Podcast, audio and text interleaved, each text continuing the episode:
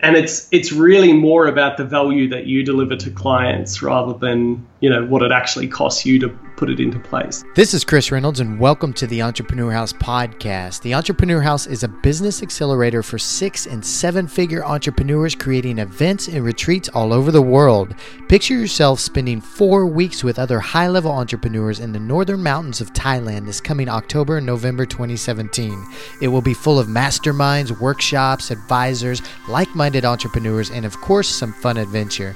If you're ready to take your business to the next level with other successful entrepreneurs, be sure to apply at theentrepreneurhouse.com. On today's episode, we welcome the founder of Rapid Contract Marketing and young entrepreneur Leon Bennetts to the show. Today, we will go through how Leon built his business, talking about the tipping points that helped him along the way, and why Leon still cold calls prospective clients. He will give us some tips on high conversion landing pages, tell us why the hustle mentality doesn't work for him, and towards the end of the show, Leon shares with us why he loves Melbourne, Australia, and why you should too. It's an incredible episode, and without further ado, let's welcome Leon Bennetts to the show.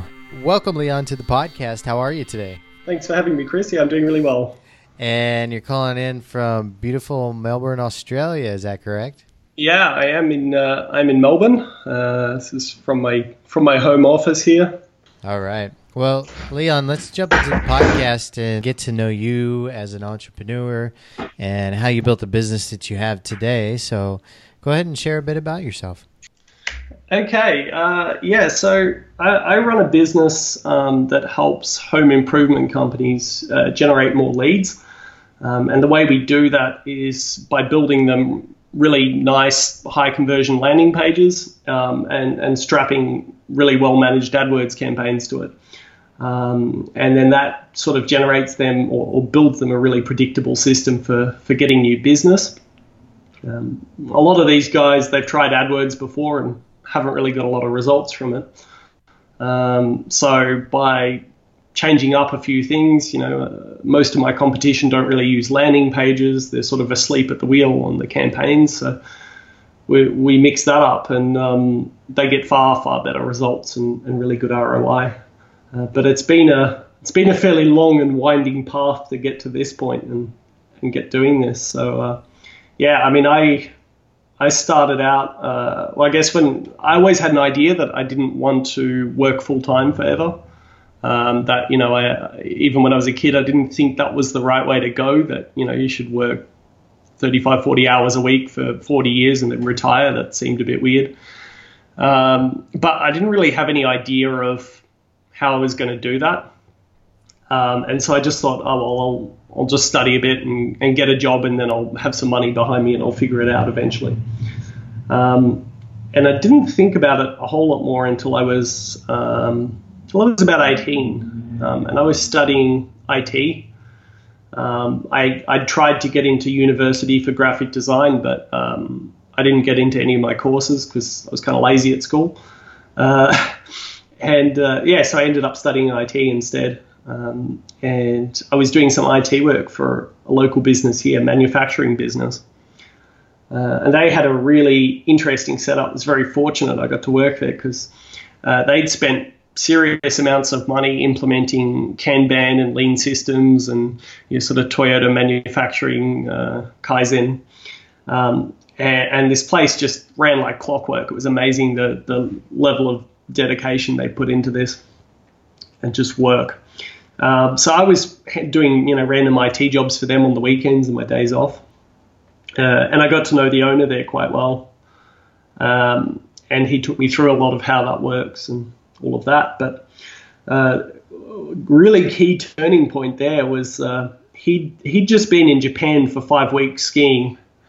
And he came back and he called me and he said, we've got to do a small fix on the server. Can you come down? I said, okay. So I drove. It was about a 20-minute drive down there. And this was like a 3-minute change. It was nothing. And so I go, hey, Nick, here's how you do this. We've got to do it again next week. Are you able to do it? Instead of me driving down, you know, 20 minutes for 3 minutes of work. And he goes, actually, would you be able to come down? I'm going to be away. And I said, what are you talking about? You've just come back from Japan.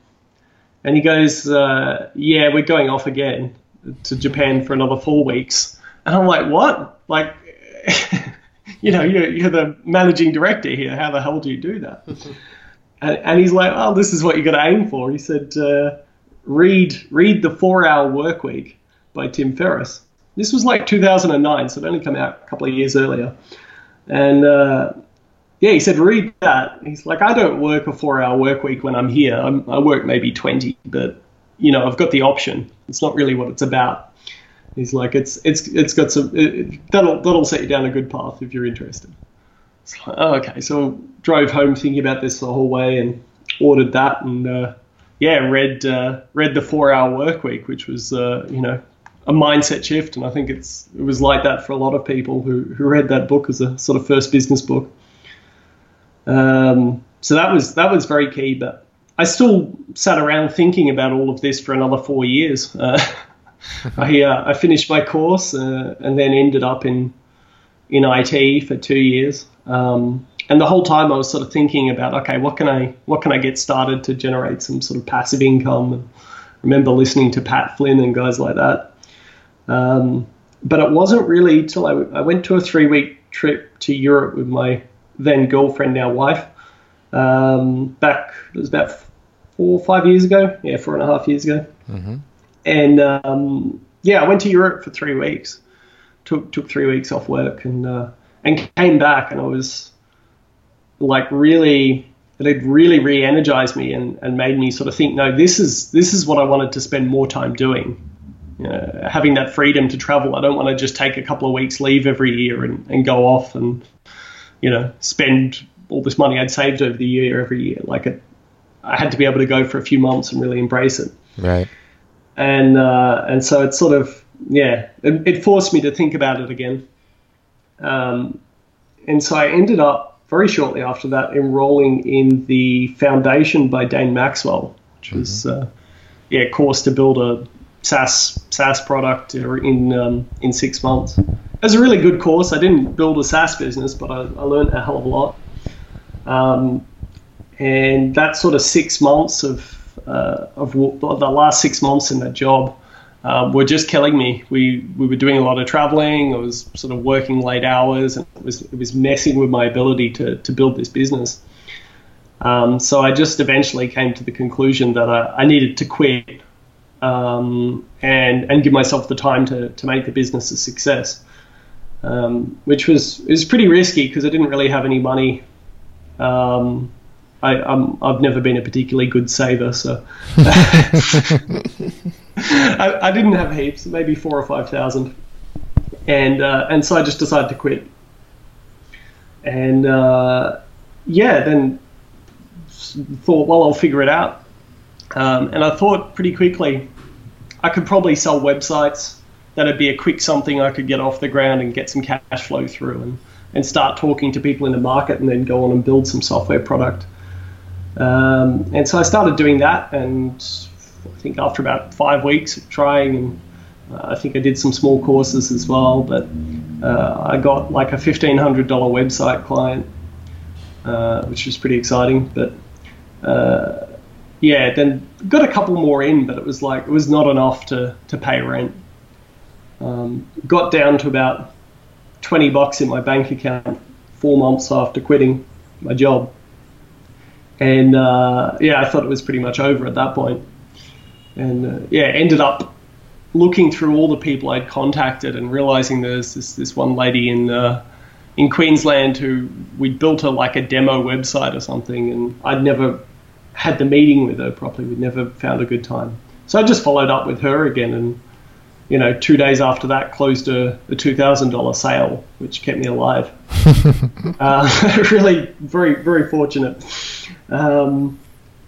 But I realized there was a big problem. I mean, I was woefully undercharging for these sites for the amount of work that went into them.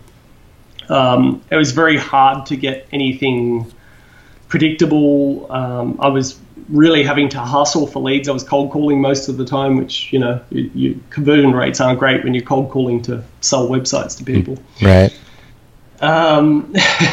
So, yeah, I changed tactics up, and I did some other training through Sam Ovens. And if you've been on Facebook recently and you're interested into anything entrepreneurial, his ads have probably hit you at some point. I enrolled very early in one of his training courses, and he sort of showed how to go after higher-end clients and use some tactics like lumpy mail and, improve the sales process and all of that. So I started sending, lumpy mail packages out and got some bigger deals on. It started to flow, and then sort of slowly shifted into generating more predictable income in the business with ongoing monthly retainers, that sort of thing. So that sort of got the business actually to a point where it could support itself.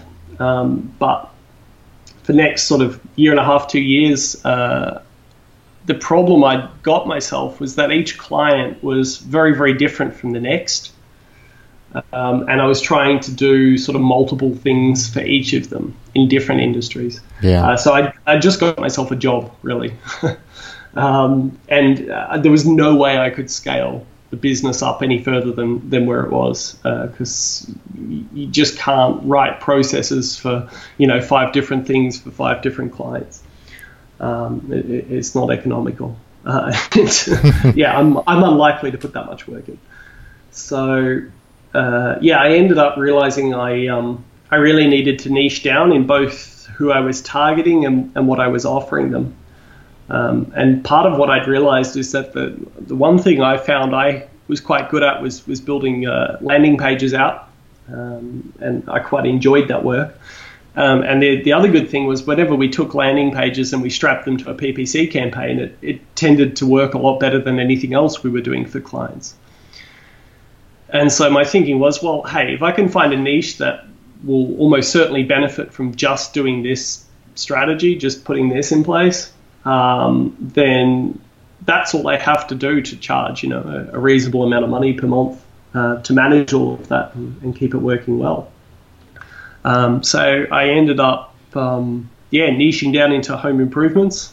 They were a good fit for a few reasons, sort of your high value sales, and they generally have a fairly short sales cycle, which is pretty important. So we can, at the end of the month, we can show that they've got return on investment from what they've spent with us and what they've spent on ads, and we're able to go through and figure out exactly how much money they've made, which is fun. I started with one client who sells gutter guarding. So they put a mesh over your gutters, okay, and it stops leaves getting in. Oh yeah, okay. Random niche, but So that was about February last year. We started work with them, and we've really grown their business up. They were sort of low 6 figures, and they're doing over 7 figures now, off one AdWords campaign. And now it's just been, the last year's been about replicating that and selling it to other people in various home improvement niches, and sort of continued to get good results there. So it's really good. Leon, what would you say was kind of the tipping point for your business? Because you started out cold emailing, and then right, and now your business is pretty strong. And how long ago was that when you started this business? So I started halfway through 2013. Okay. And So you're roughly 4 years into it, more or less. Yeah, getting close, yeah. And so you're doing pretty well now, and I'm kind of curious, what do you feel personally was the tipping point? I don't know if it's just one. It's like a series of small tipping points, and then you look back at the way you were running your business then and go, geez, what was I doing? Like that made no sense. And I'm sure I'll have the same perception 2 years from now when I look back at now. I know that feeling well. Yeah. So, I think it's been a bunch of tipping points. Obviously niching down was a huge one.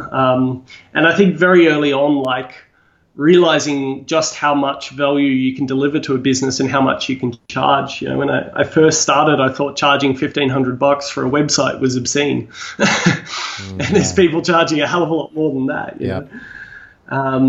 And it's really more about the value that you deliver to clients rather than, what it actually costs you to put it into place. That knowledge of what to do for them has value, not just the physical work. So that was, I think, a fairly big tipping point, and that's that's advice you sort of hear around a lot now in consulting circles, is charge on value, but it's so important to internalize that. And then, yeah, niching down was a game changer. Deciding I'm not going to do SEO, I'm not going to do Facebook ads, I'm not going to write your blog content, I'm not going to, make little changes on your website. This is what I do.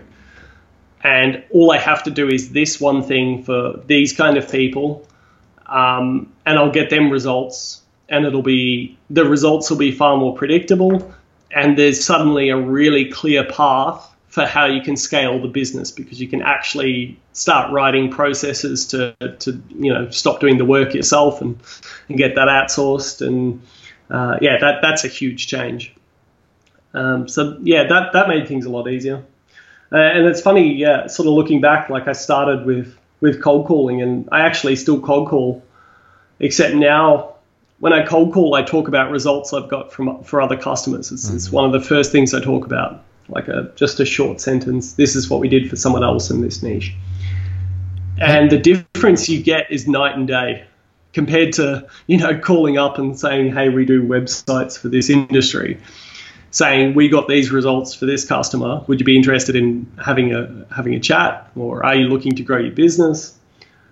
And you've immediately got interest, and suddenly cold calling is fun. It's not painful anymore, and it actually has remarkably good conversion rates. How often are you cold calling these days, or how much time are you putting into that? It's reasonably haphazard. I've had bursts of it in the past, and then gone, right, let's put some more focus into systems. I probably should have been a lot more consistent with it. Like most things I do, I should be a lot more consistent, but I'm not. I've got email marketing going on as well. So that's reasonably consistent to cold emails. And then it's just something I do on top. But I've had situations where I just go, oh, I've got nothing to do this afternoon. I'm going to call a couple of people. I've called 3 people. One of them's agreed to the meeting the next day. I've sold them over the phone, and they're giving me their credit card details. That's really effective. Then it's such a short sales cycle compared to, I guess when I started, I was writing up big proposals and sending them out, and then following up with people for weeks. So I don't do that anymore. That's been a game changer too. Let's talk about some of your specialties. And I know your talents lie in high conversion landing pages and PPC. I'd like to talk a little bit about that, Leon, and maybe some 2 or 3 tips that you could give for the listeners.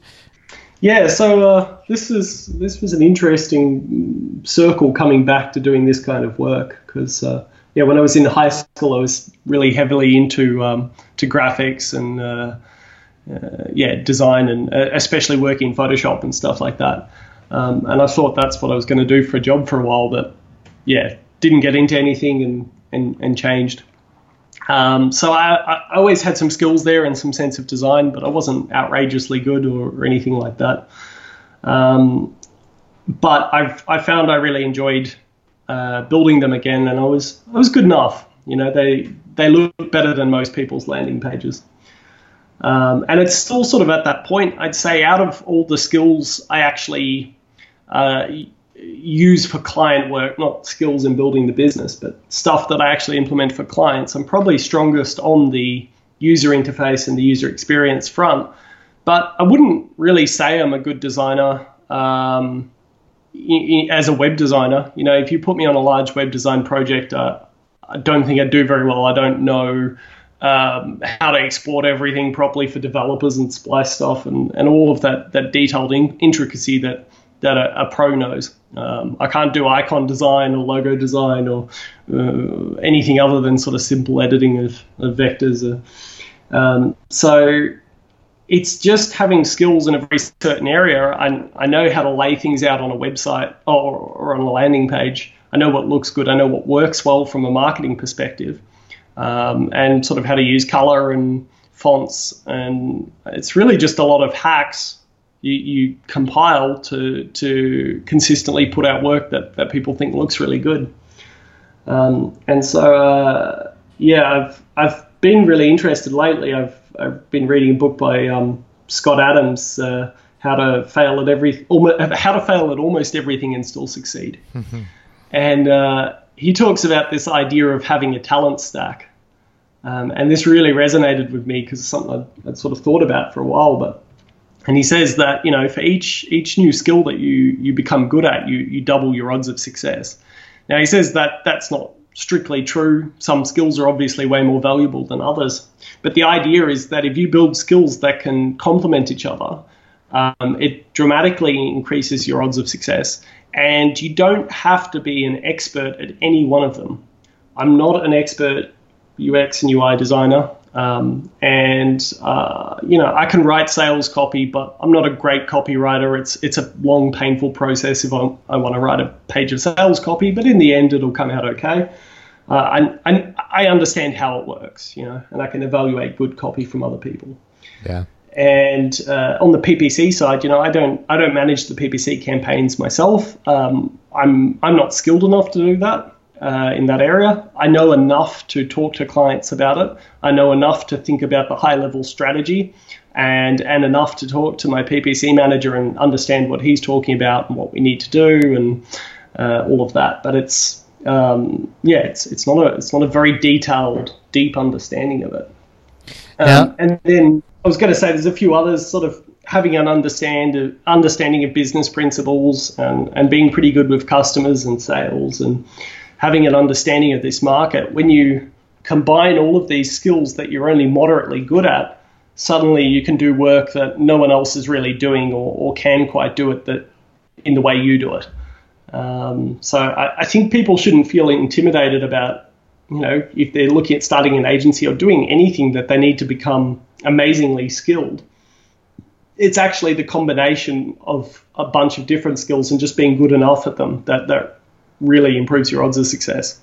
Yeah, that makes sense, because I know there's a lot of entrepreneurs that the way their minds work, and people in general, the way their minds work, they just can't focus on one skill to master. If that makes sense. Yeah, or even two, and because their brains are just going in so many different directions. And I think that's probably really refreshing for a lot of people to hear, because the old adage, you know, master a skill and then you'll become richer. I don't know. I just made that old adage up. But yeah, I think that's something that a lot of entrepreneurs can really relate to. Now, earlier, go ahead. I think if you've got that that drive to master one skill, it's awesome, and you can do really well doing that. And maybe if you master one skill and then become sort of good at a couple of other complementary ones, that's really great too. But if that's not who you are, if you're not the person to really do that deep dive on one thing, then you shouldn't feel overwhelmed by this pressure to do that. You know, it's not the only path. Yeah, I agree. And you mentioned something earlier that I found interesting about the hustle and the grind mentality and how it doesn't really work for you. And this is something that I was curious about, because also this is ingrained in our quote unquote entrepreneurial culture is, you know, you have to have the hustle. Hashtag hustle. Gary V's Mr. Hustle. And everybody's saying, you know, learning more tips about how to be more productive and do more things and get everything done as fast as you can and hustle, hustle, hustle. So let's talk a little bit about that and why you feel that just does not work for you. Yeah. Look, I think that sort of advice can work really well for some people. And if you're able to do it, then all power to you, because you're going to be able to achieve, you know, amazing things with that work ethic. And it is also something everyone should think about, in that you should like try and improve your capacity for you know, doing the work, right? Improve the amount that you can do each day. However, I think the problem is that for people who struggle with this, is that it becomes a little bit toxic to their overall success. And that I think a lot of people think that it's absolutely required. If you start a business, you have to do 12-hour days for the first 2 years or it's just never going to succeed. And I mean, I've always been kind of lazy and always looking, I guess, for a way to do things a little bit quicker or cheat the system in some ways. Now, that's served me well in a lot of ways. It's also hindered me in a lot of other ways. And sort of by starting this business and going through it, I've learned which areas I need to change there. But at the same time, I've never found that that 10-hour hustle is just true. You know, that's not really what's necessary to be successful. Yeah, if you can do it, you'll probably get there a hell of a lot faster. I don't doubt that, but I guess really it depends on what you work on too. But I don't think people should be put off, you know, potentially becoming an entrepreneur or starting a business just because they don't feel like they're organized enough or that they have that sort of work ethic. Because I had none of that. I didn't have very good work ethic. I still don't have great work ethic. And I'm much more organized than I was when I started. I sort of have memories of little scraps of paper with client notes floating all over my desk, which was piled high with stuff. And that doesn't go on as much anymore. I've built some systems I sort of stick to. But, you know, that's just been a slow improvement. That's taken nearly 4 years to get that far. And it's still a struggle. So you don't have to feel guilty about that. You just have to learn, okay, how do I focus on the things that are going to be most essential to growing the business, that, you know, the old 80-20 mentality. And that's one that takes a long time to sort of learn what that looks like. And just, you know, I think consistency is really more important than grind. I think if you consistently put 4 or 5 hours in a day and you try and make sure that the work you do is good quality and focused on the right things, focused on actually growing your business and improving it, you can build a really successful business doing that. So people have to figure out what works best for them. What works best for you? So do you keep like a typical 6-8 hour work day, or just kind of work when you feel like it, or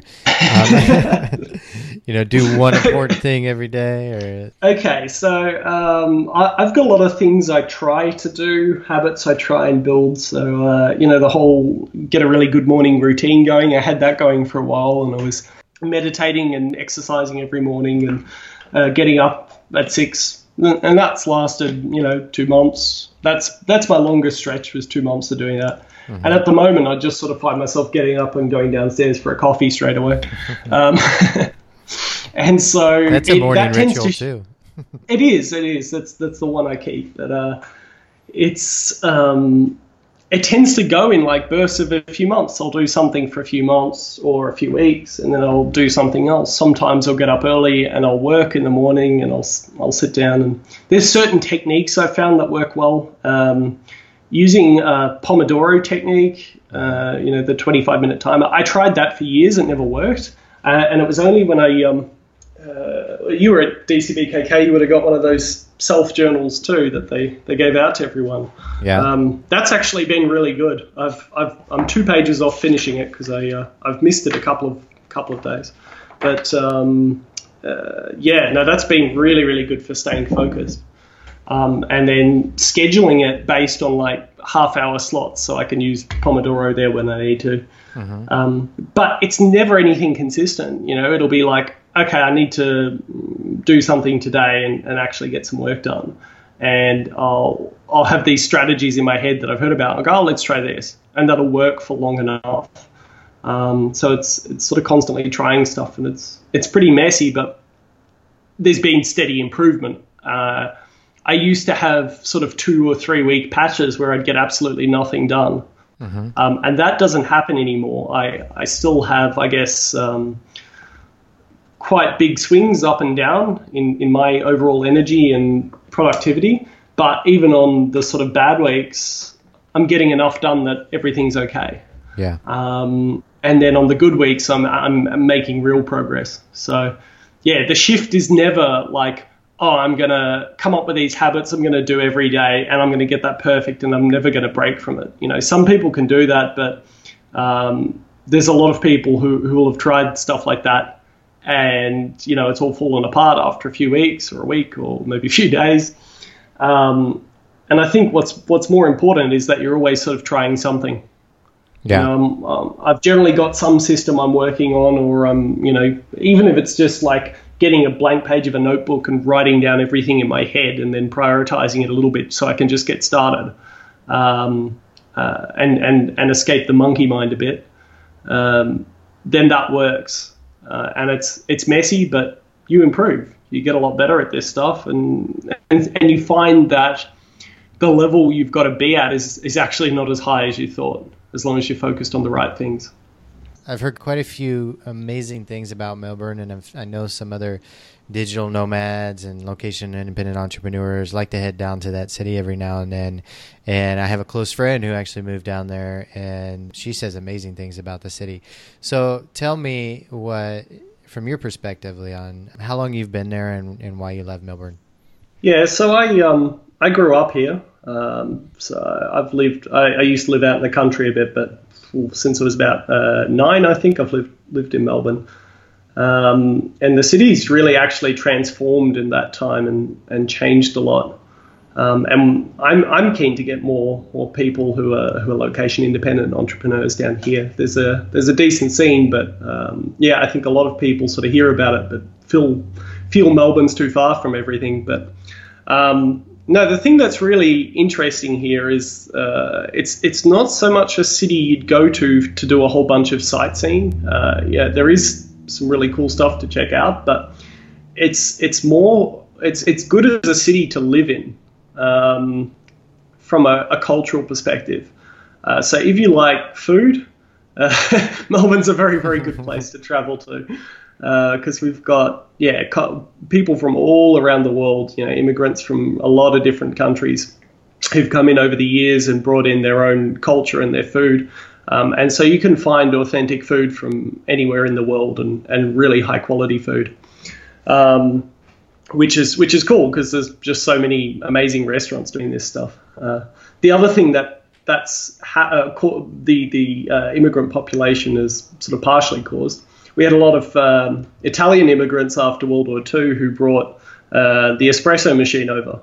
Yeah. And so coffee is just, it's a bit of a religion down here. And I mean, I was in Rome last year, and the level of obsession doesn't even really compare. Wow. So they brought the espresso machine to a certain patch of Carlton, which is a sort of inner city suburb. And about 20 years ago, yeah, the sort of third wave coffee started sweeping through. And now for about the last maybe 10, 15 years, there's the coffee competition got so intense, and you could get really good coffee from everywhere. So now it's sort of become a competition for who can dish up the best breakfast with it too. So this just ridiculous breakfast scene has evolved. Breakfast and brunch and lunch, and so you can go into one of hundreds of cafes and they'll bring you out something that looks like it should be in a Michelin star restaurant for $15-20, which is pretty amazing. So yeah, I spent a bit of time traveling last year, and there's little hints of it starting to emerge. I went to a couple of good places in Barcelona, and found out later they were run by Aussies, which was funny. But it's starting to seep over, but it's just been going so strongly here for quite a while that it's like nothing else. It's insane. Now, what do you think brought all the diversity and those different cultures to a place like Melbourne? Well, I mean, yeah, it's really post World War II is when a lot of this immigration happened, and then later on, sort of 90s, early 2000s, we've had a lot of immigration from the Middle East as well. So it's really good Lebanese food and Afghan food just around the corner from me. Really good kebabs. It's just Australia was a small place. We've got plenty of space.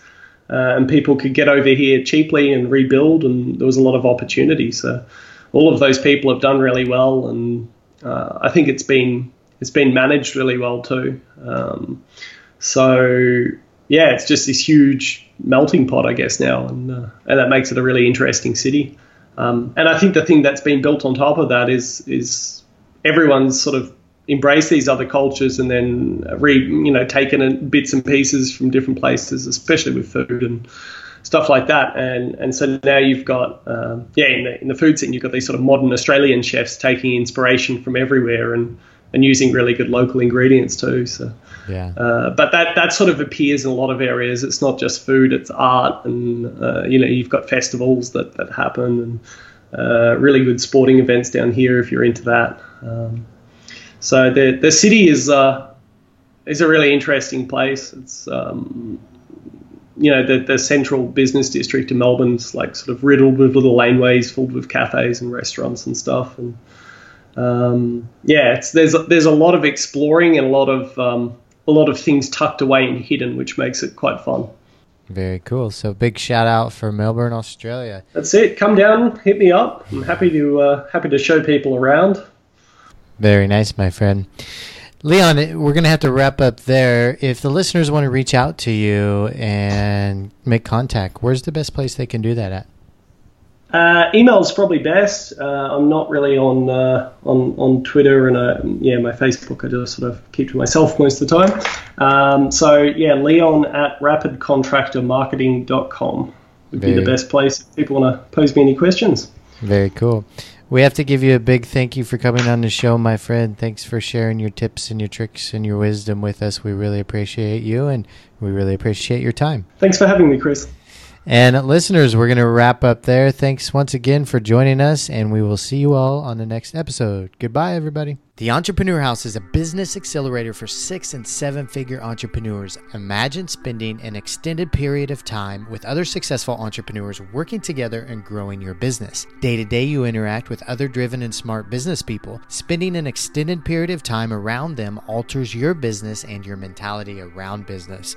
Goals are set, business grows, new partnerships develop, greater profit margins are achieved, the productivity skyrockets for attendees, and you get to have an incredible adventure while doing it. This year, our main event will be held in Chiang Mai, Thailand. It is 4 weeks from October 26th to November 24th and held for 6- and 7-figure entrepreneurs only.